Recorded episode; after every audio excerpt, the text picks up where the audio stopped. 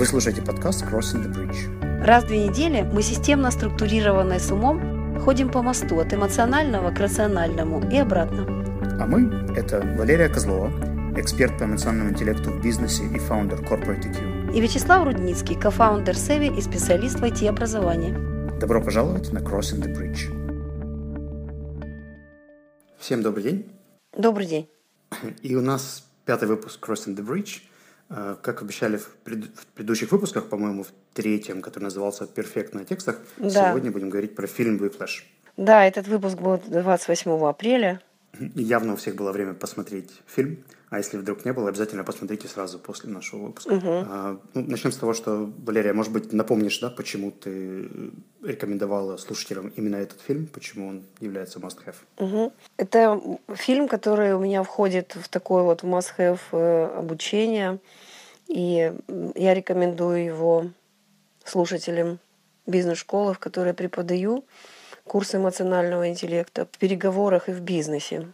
И каждый э, момент этого фильма, как мне кажется, каждый кусочек можно рассматривать с точки зрения достижения результата, как командой в целом, так и личностно каждому. Потому что, собственно говоря, результат в команде складывается из этого. Знаешь, есть такие фильмы, Слав, красивые, а есть фильмы э, такие живые и настоящие. Вот это э, живой и настоящий. Он смотрится нелегко, и э, к нему нужно готовиться, чтобы его смотреть. И каждый может видеть свое, но тем не менее, с точки зрения достижения результата, это фильм must have. Ты же тоже его смотрел? Да, я его смотрел уже три с половиной раза. Последнюю половину как раз перед нашим перед записью, чтобы напомнить себе основные моменты. Ну, кстати, вот каждый раз, когда смотрел, все, все было по-новому. Вот. Так что, если вы смотрели всего раз, то обязательно посмотрите еще, потому что это как минимум стоящее событие. Итак, мы на сегодня подготовили несколько пунктов. Если ты не против, я начну тогда со своего первого. Давай. А, первый момент, на который я хочу обратить внимание слушателей, это коллектив, который собрался тогда в Академии Шаферов, этом ансамбле, где играл э, Эндрю Ниман. Он был ударником, и где был дирижер Терренс Флетчер. И очень интересный момент того, как то, что называется competitive э, teams, то есть конкурентные команды, в которых есть иногда здравый, а иногда нездравый э, уровень конкуренции. Вот если посмотреть на этот коллектив внутри, да, то есть без привязки к тому, как ими руководил дирижер, у них внутри было такое ощущение постоянного конкурса, соревнования, кто лучше, кто останется, а кто потенциально может уйти. Они вечно оглядывались друг на друга, смотрели, у кого что получается, не получается. И мне кажется, что вот в этом конкретном случае это очень положительный пример э, того, как можно использовать конкуренцию для того, чтобы команда вместе функционировала ну, в разы эффективнее. С другой стороны, это же несет риски, если где-то этим увлечься чересчур, да, то это может э, развалить коллектив. Но, к счастью, в этом случае в фильме этого не произошло, и Терренс Флетчер очень разумно балансировал, да, он знал, когда подспустить, когда похвалить, кого когда поменять. Но если вдруг у руководителя не будет такой мудрости, которая была у него, то это может быть опасно. Но в этом фильме это положительный пример. Угу. Ну, недаром был одним из лучших преподавателей лучшей консерватории. Ну, опять-таки, его, наверное, кто-то может критиковать, да, особенно я помню, я когда первый раз смотрел фильм, то я смотрел его больше через призму э, мальчика-ударника, и это было вообще жизнь. Угу. А потом, когда уже пересматривал второй раз и посмотрел с позиции преподавателя, этот фильм казался уже не таким страшным, как первый раз. Угу. Давай я расскажу о отношениях э, учителя и ученика, в которых э, учитель не только мягкий, поддерживающий, понимающий, но и достаточно жесткий и где-то на грани требующий такого напряженного труда, человек, который помогает ученику выйти на новый уровень. Вот есть у людей такое ожидание, когда мы начинаем бизнес или когда мы начинаем какой-то проект, неважно какой, у нас есть всегда ожидание, сколько мы готовы вложиться своим дискомфортом, свой, так заплатить цену, как я это называю. И вот это заплатить цену мы всегда готовы меньше, чем есть, э, чем нам приходится на самом деле. И прямо пропорционально от того, что мы хотим получить, столько же мы и, и вкладываем. И увидеть это невозможно. Как знаешь, с ремонтом, когда э, мы затеваем ремонт, никогда не заканчиваем его в тот срок и в тот э, финансовый, те финансовые границы, когда мы его ожидаем. Поэтому если мы хотим чего-то великого или чего-то большого, мы должны готовиться платить эту цену. Но Трудность еще заключается в том, что все бы хорошо. Ну, допустим, договорились, вот, и, и поехали. Но цена каким-то образом неудобным вырисовывается. Она не совсем такая, как мы ожидали. И вот это основная трудность, как мне кажется, людей и команд, которые не доходят до ну, такого результата. Есть такое выражение. 95% людей останавливаются за э, шаг до своего результата. И это именно из-за того, что вот эта вот жесткость, которую, на которую не способны к самим себе люди, она и не делает ту границу, ту опору, тот фундамент, с которого можно, а, от которого можно оттолкнуться. Потому что, знаешь, вот если говорить об отношениях, то в этот момент учитель э, становится жестким. А почему вы так на меня давите? А почему вы э, так жестко говорите? И э, так далее. То есть получается, что если я хочу идти, и во мне не хватает отношения к себе такого жесткого, я прошу учителя это сделать. А когда он начинает это делать, начинает вот получать результат, помогать мне там или команде, да, а, возникает такой дискомфорт, из-за которого происходит обида на этого жесткого учителя. Помнишь, мы с тобой говорили, ты э, приводил пример э, поговорки восточной. Напомни да, мне, да. пожалуйста, ее. Э, она звучит, что когда ученик готов, появляется учитель. Угу. И, И она да. немножко меняет парадигму, да. То есть вот если посмотреть на примере этого фильма, то по идее угу Эндрю, наверное, не был готов к тому, что с ним произойдет в этом ансамбле или в этом оркестре. Хотя как бы у него было желание, была какая-то стартовая мотивация, но явно ее бы не хватило до конца, если бы... И, и, и вот это интересный момент, потому что э, чем больше я работал с восточными какими-то странами и смотрел на их менталитет, они всегда больше ответственности перекладывают на ученика. То есть, если у тебя чего-то не получается, или у тебя нет человека, который тебя этому может научить, значит, ты еще не готов. Значит, иди и готовься. У нас как-то по-другому все. Да, у нас очень, ну, я бы это сказала, вот ты говоришь в Украине, да, когда мы разговариваем, ну, я бы это сказала как в идеологическом государстве, ну, потому что, знаешь, вот если чего-то человек достигает и гордится своим результатом, то это, ну, это же личность. А когда э, человек как-то немножко сдается, щадя себя и осуждая другого, который там его не щадит, это, ну, реально вот э, такой вот средненький уровень. Поэтому, ну, классно, классная такая, ты подметил вот именно Восток и Запад, но мне бы хотелось, чтобы наши э, сотрудники, наши, особенно владельцы бизнеса, они бы относились к себе по-восточному. А если вернуться к фильму, то ты бы сказала, что э, Эндрю был готов платить ту цену, которую хотел от него дирижер э, Флетчер, или нет?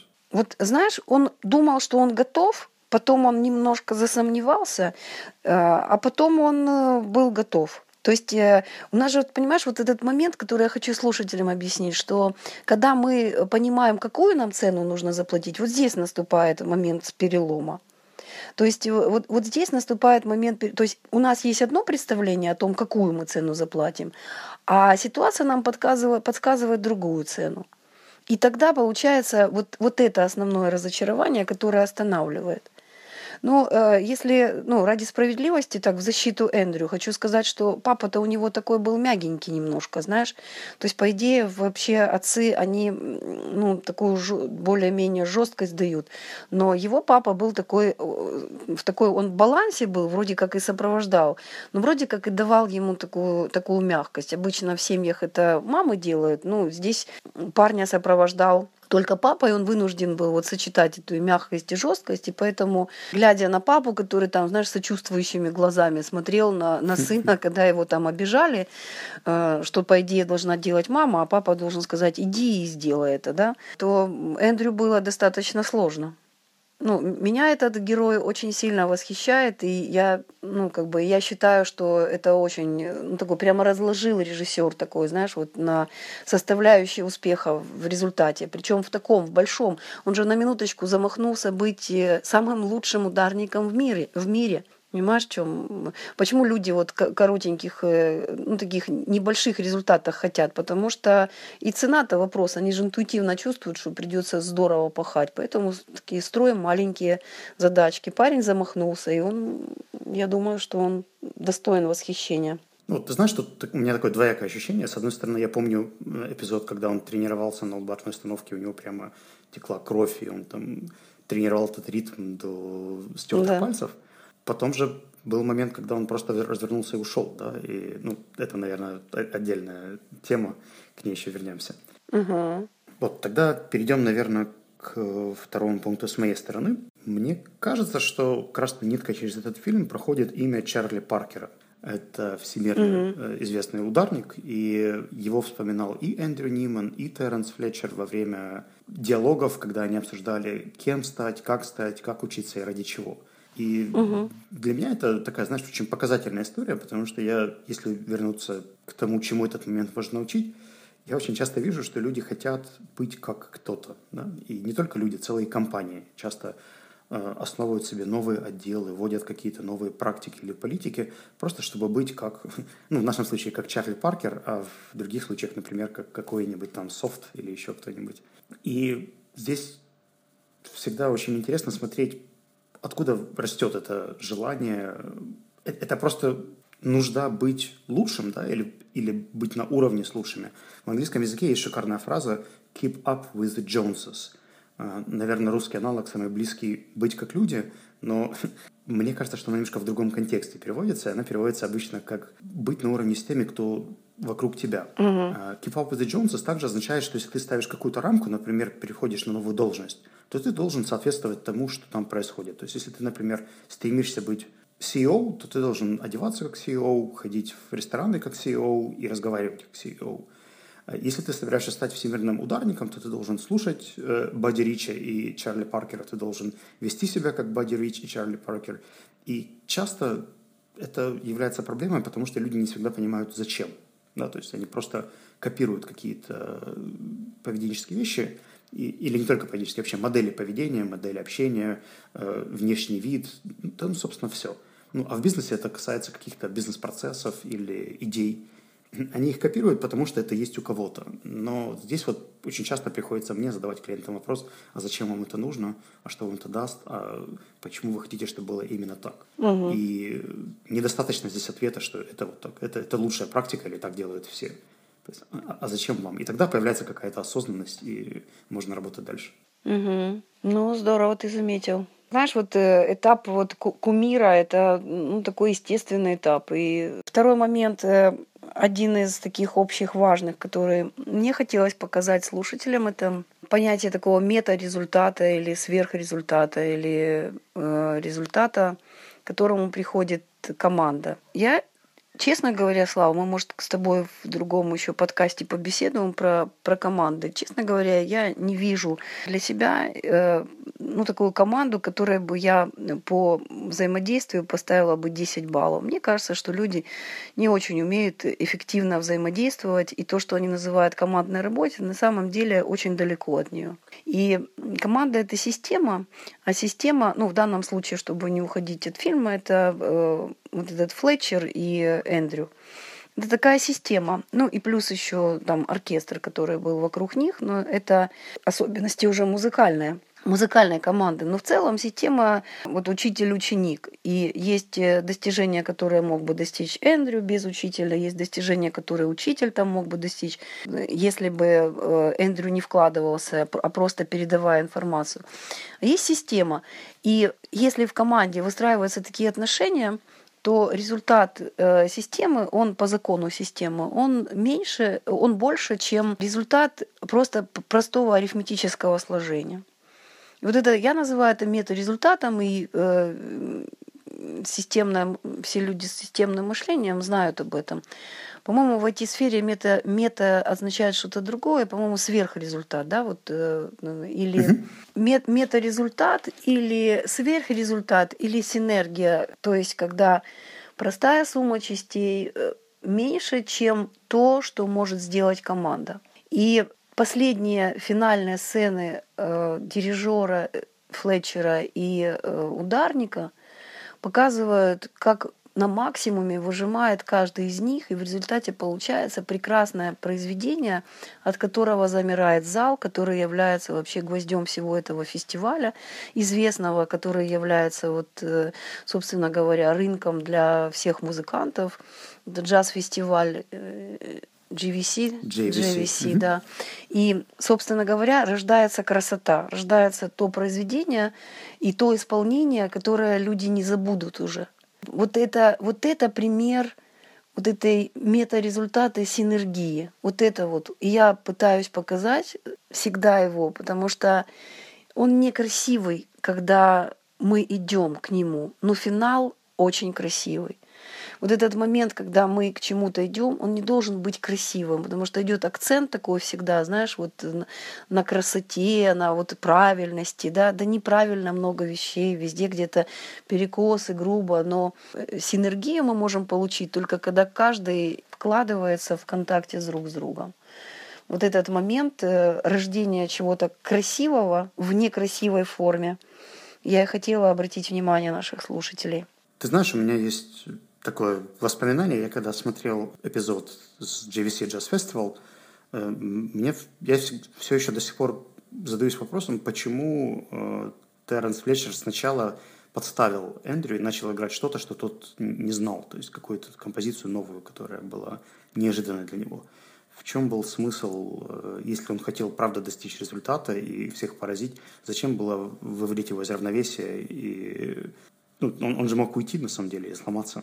Ну, надо подумать. э, Просто очень важно понимать, что люди э, и Терренс Флетчер, который, э, насколько ты помнишь, ради той красоты, которую они создали на сцене, собственно говоря, покинул консерваторию с легкой руки своего обидевшегося ученика. Помнишь этот момент? Ну, там, по-моему, еще и родители, да, как-то подыграли. Не, ну родители, подожди, родители же не принимали решения, родители не подыграли, родители не научили его какой-то стойкости, но э, родители-то здесь ни при чем, решение парня было.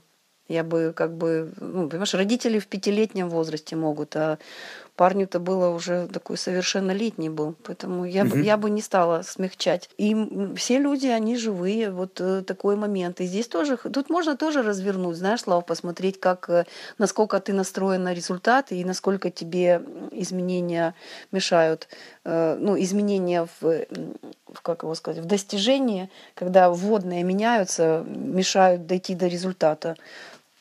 Ну, ты знаешь, вот по поводу сломался, ну, такое вот э, выражение, я его очень не люблю. Потому что, мне кажется, это пережиток вот опять-таки идеологического воспитания, потому что сломался, оно такое, знаешь, очень связано с таким э, моментом такой жалости к себе. Я сломался, знаешь, вот этот момент, он меня сломал, или другой сломался. Ну, то есть и нам так жалко, мы так плачем. На самом деле я предлагала бы слушателям, которые хотят реально научиться достигать чего-то большего, что они чувствуют в них есть, но они не, ну, как бы у них не получается, это такое э, поменять эту фразу «я сломался», «он сломался» на фразу «количество попыток, которые я готов сделать для достижения данной цели». Очень сильно помогает, очень сильно. И, э, знаешь, убирает вот эту немножко жалостливость к себе и дает такую жесткость нужную. Я хотел, чтобы ты, может быть, прокомментировала именно поведение учителя не с точки зрения того, там, почему да, он хотел это сделать, а ты думаешь, что это было как-то связано с финальным выступлением? То есть это был осознанный, продуманный шаг, или он просто там где-то отомстил или где-то... Ну, вот я же тебе как бы и намекнула, да, что все, все люди, и вполне возможно, что мог отомстить. Но мы не можем же ведь за другого решить, что он там какую он эмоцию чувствует. Предположить только можем. А что же режиссер в это вкладывал, тоже сложно сказать. Но пофантазировать можно и использовать это можно. Э, Многие очень в непредсказуемых ситуациях ведут себя спонтанно. Иногда люди вот пугают, спортсменов особенно, знаешь, вот э, тренеры пугают или наоборот переключают, ну, так называемый. Я бы назвала такой немножко манипулятивной техникой, ну, для достижения результатов вполне э, могло. Я не пользуюсь, не люблю такое, но могло бы быть такое. Все-таки мне показалось, что там учитель немножко, знаешь, немножко, а может быть он раскачивал его, тоже вариант, это как второй вариант. То есть он такой немножко, знаешь, как э, задира. Мальчишка, что вел себя достаточно задиристо, как подросток, я бы так сказала. Ну, он, собственно говоря, и был таким взрослым подростком. И он его так немножко цеплял, знаешь, на слабо брал. Тоже неплохо, почему нет? И вот ты говоришь про хорошо, что он там не сломался, хорошо, что он же ведь тоже чувствует. Он же, ты же заметил, как он, учитель любил его? Да, это, это было заметно, особенно финальной сцене. Ну вот. Он любил контакт. его за его мечту. Вот знаешь, у меня вот любимое выражение, я всегда говорю спасибо за результат, за, спасибо за твою любовь к результату. Это мое любимое выражение с теми, с кем я работаю. И вот э, когда я, я в это вкладываю готовность вот э, платить за этот результат. И э, мы же привыкли, что любовь это, ой, я тебя люблю, ой, ты такой молодец, с одной стороны, да, с другой стороны, это же тоже расслабляет. Что тогда мы можем подвести короткое резюме, что сегодня мы говорили про отношения учителя и ученика, про достижение метарезультата и синергии, о конкурентных командах и коллективе и о стремлении к идеалу и сравнению себя с какими-то другими role models и разницы между восточным и западным подходом к ученичеству и к обучению? Я практически уверен, что есть еще много моментов, на которые мы тоже обратили внимание, но сейчас просто их не поднимали, поэтому напишите, что вам запомнилось из этого фильма, или почему он вам нравится или не нравится, какие ощущения вызывает, может быть, вы хотите обратить внимание нашего комьюнити на что-то еще, о чем сегодня не говорили. Угу. А возможно, вы с чем-то не согласны из того, что мы рассказывали, или что-то непонятно, или у вас есть свое мнение, нам э, очень интересно его узнать. Вы можете написать об этом на сайте sonar.one или на Фейсбуке. Угу. Ну, тогда до скорых встреч. Увидимся на Crossing the Bridge. Да, всего доброго.